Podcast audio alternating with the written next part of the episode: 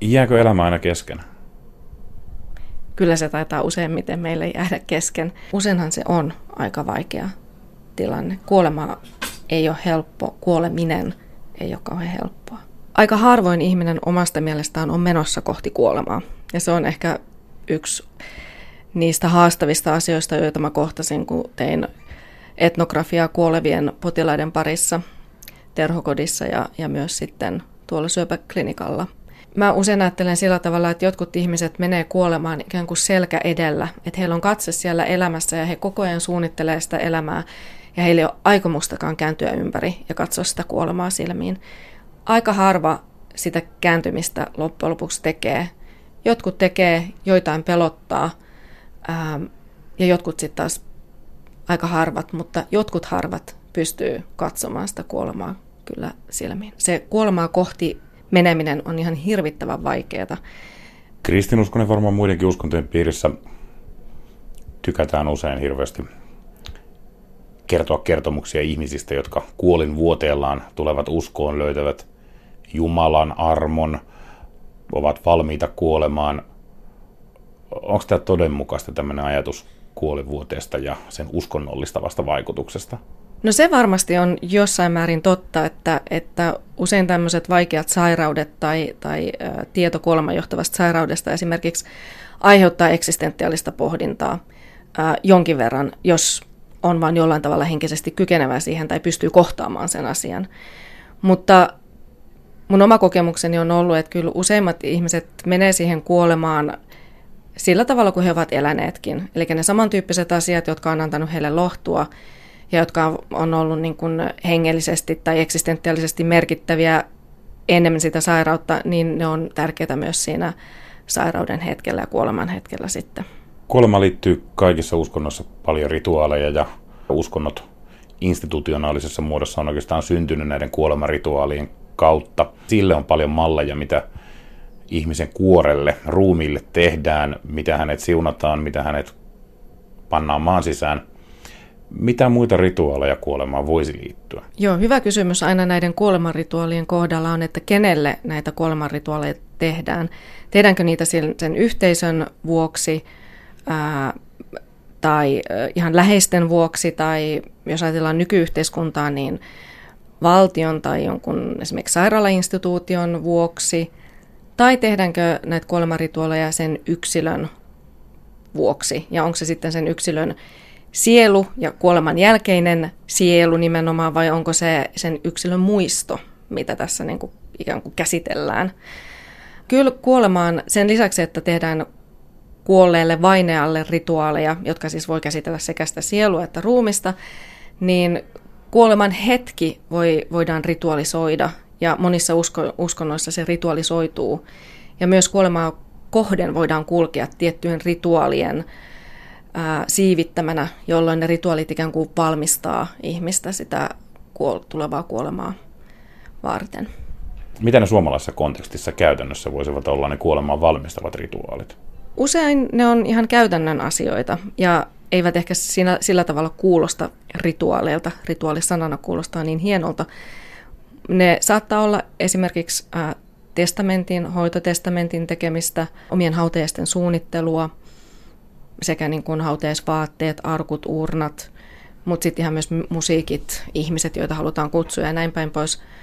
Nämä on niin hyvin konkreettisia, arkisia, materiaalisiakin asioita usein. Jotkut saattavat tehdä niin, että kirjoittavat esimerkiksi jotain kirjeitä ää, omaisilleen, jotka ikään kuin jäävät sitten niin kuin omaisille tämmöiseksi muistoksi tai rakkauden testamenteiksi. Ja sitten toisaalta myös semmoinen niin oman omaisuuden ja tavarankin jakaminen on, on tietynlaista sellaista lähtemisen rituaalia.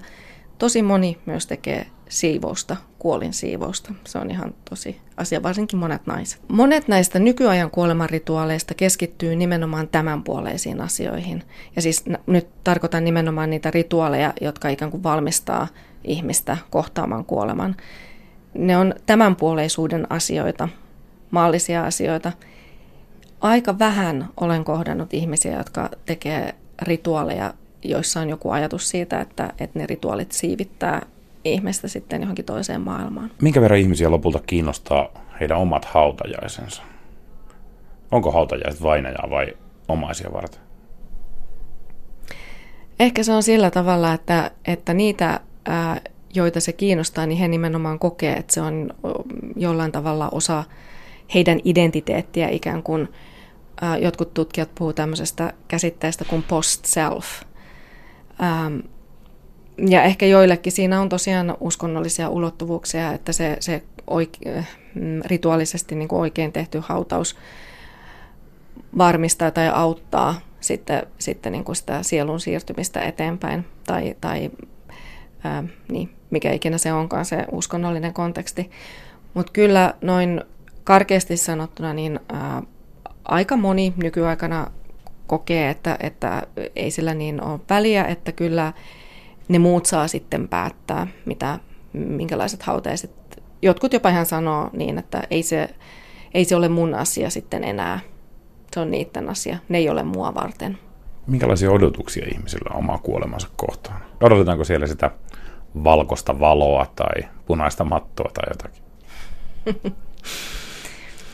Ihmiset usein toivoo ensisijaisesti kivutonta kuolemaa. Usein on toiveita sen kuoleman paikan suhteen tai, tai ää, jollain tavalla, että miten se sitten tapahtuu.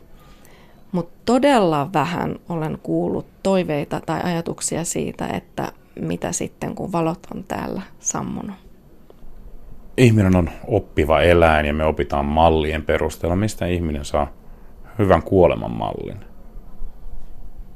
Nyt osuit kyllä siihen isoon kysymykseen, jota mä oon pohtinut mun omassa tutkimuksessani paljon ja joka on ihan se ehkä keskeinen yksi tutkimuskysymys.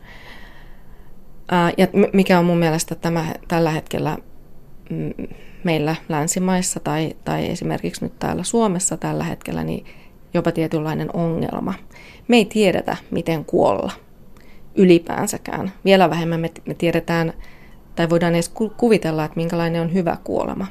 Meillä on todella vähän siitä omakohtaista kokemusta niin kuin läheisten poismenon kautta. Ja oikeastaan yksi sellainen asia, mikä tuli tutkimuksessa esillä, että ne ihmiset, joilla oli sitä omaa kokemusta, että he ovat hoitaneet tai saattaneet jotain läheisiään, niin heillä oli kaikkein selkein käsitys siitä, että miten, miten kuolema tulee menemään ja miten he itse niin kuin näkee ja toivoo, että mitä siinä tapahtuu. Ja heillä oli selkeitä toiveita, että miten he haluaa asiat järjestää. Mutta miten me luodaan kulttuurisesti sellaista hyvän kuoleman mallia, tai ylipäänsä, miten me opitaan kuolemaan, se on iso kysymys. Ja mun mielestä olisi ehkä pikkuhiljaa tärkeää alkaa heräämään siihen, varsinkin kun ehkä se kristillinen malli ei enää moniakaan välttämättä tyydytä, niin me tarvitaan uudenlaisia malleja. Mä muistan joskus mulle opetetun, että kuolema edessä ihminen on aina yksin, mutta toisaalta samaan aikaan kulttuuriset mallit ja myöskin uskonnolliset mallit opastaa kyllä siihen, että ihmisen ei oikeastaan olisi hyvä kuolla yksin. Terhokodissa esimerkiksi on ollut tietysti kautta aikaan näitä vapaaehtoistyöntekijöitä. Se on todella tärkeää. Voi olla, että nämä ihmiset eivät tiedä yhtään, ketä, ketä tämä toinen on, joka kädestä pitää siinä, siinä vuoteen vieressä.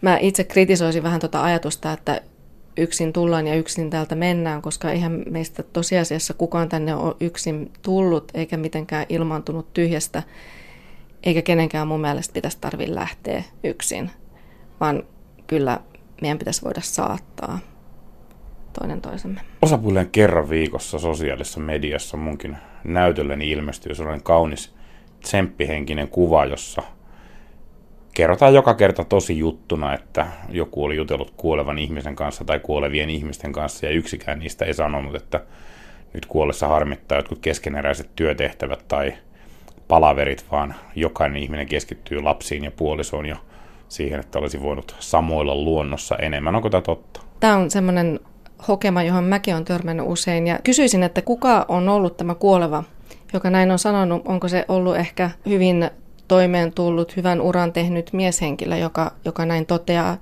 Ja jolla varmaan saattaa ollakin syytä miettiä, että olisi ollut kiva olla vähän enemmän luonnossa tai perheen kanssa.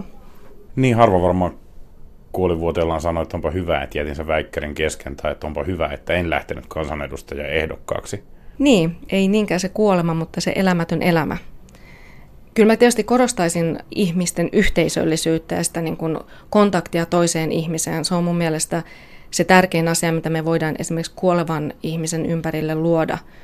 Jos ei ole semmoista uskonnollista kilvottelua ihmisellä välttämättä, niin sitä kilvottelua voi tapahtua todella monella tavalla. Voi haastaa itseään ja ylittää itseään ja kokea sellaisia niin kuin onnistumisen tunteita ja itsensä ylittämisen tunteita ja rohkeuden tunteita, jotka on sitten myös ehkä kuoleman hetkellä jollain tavalla niin kuin palkitsevia ja antaa tunnetta syvästä kiitollisuudesta siitä elämästä, että mitä on saanut elää.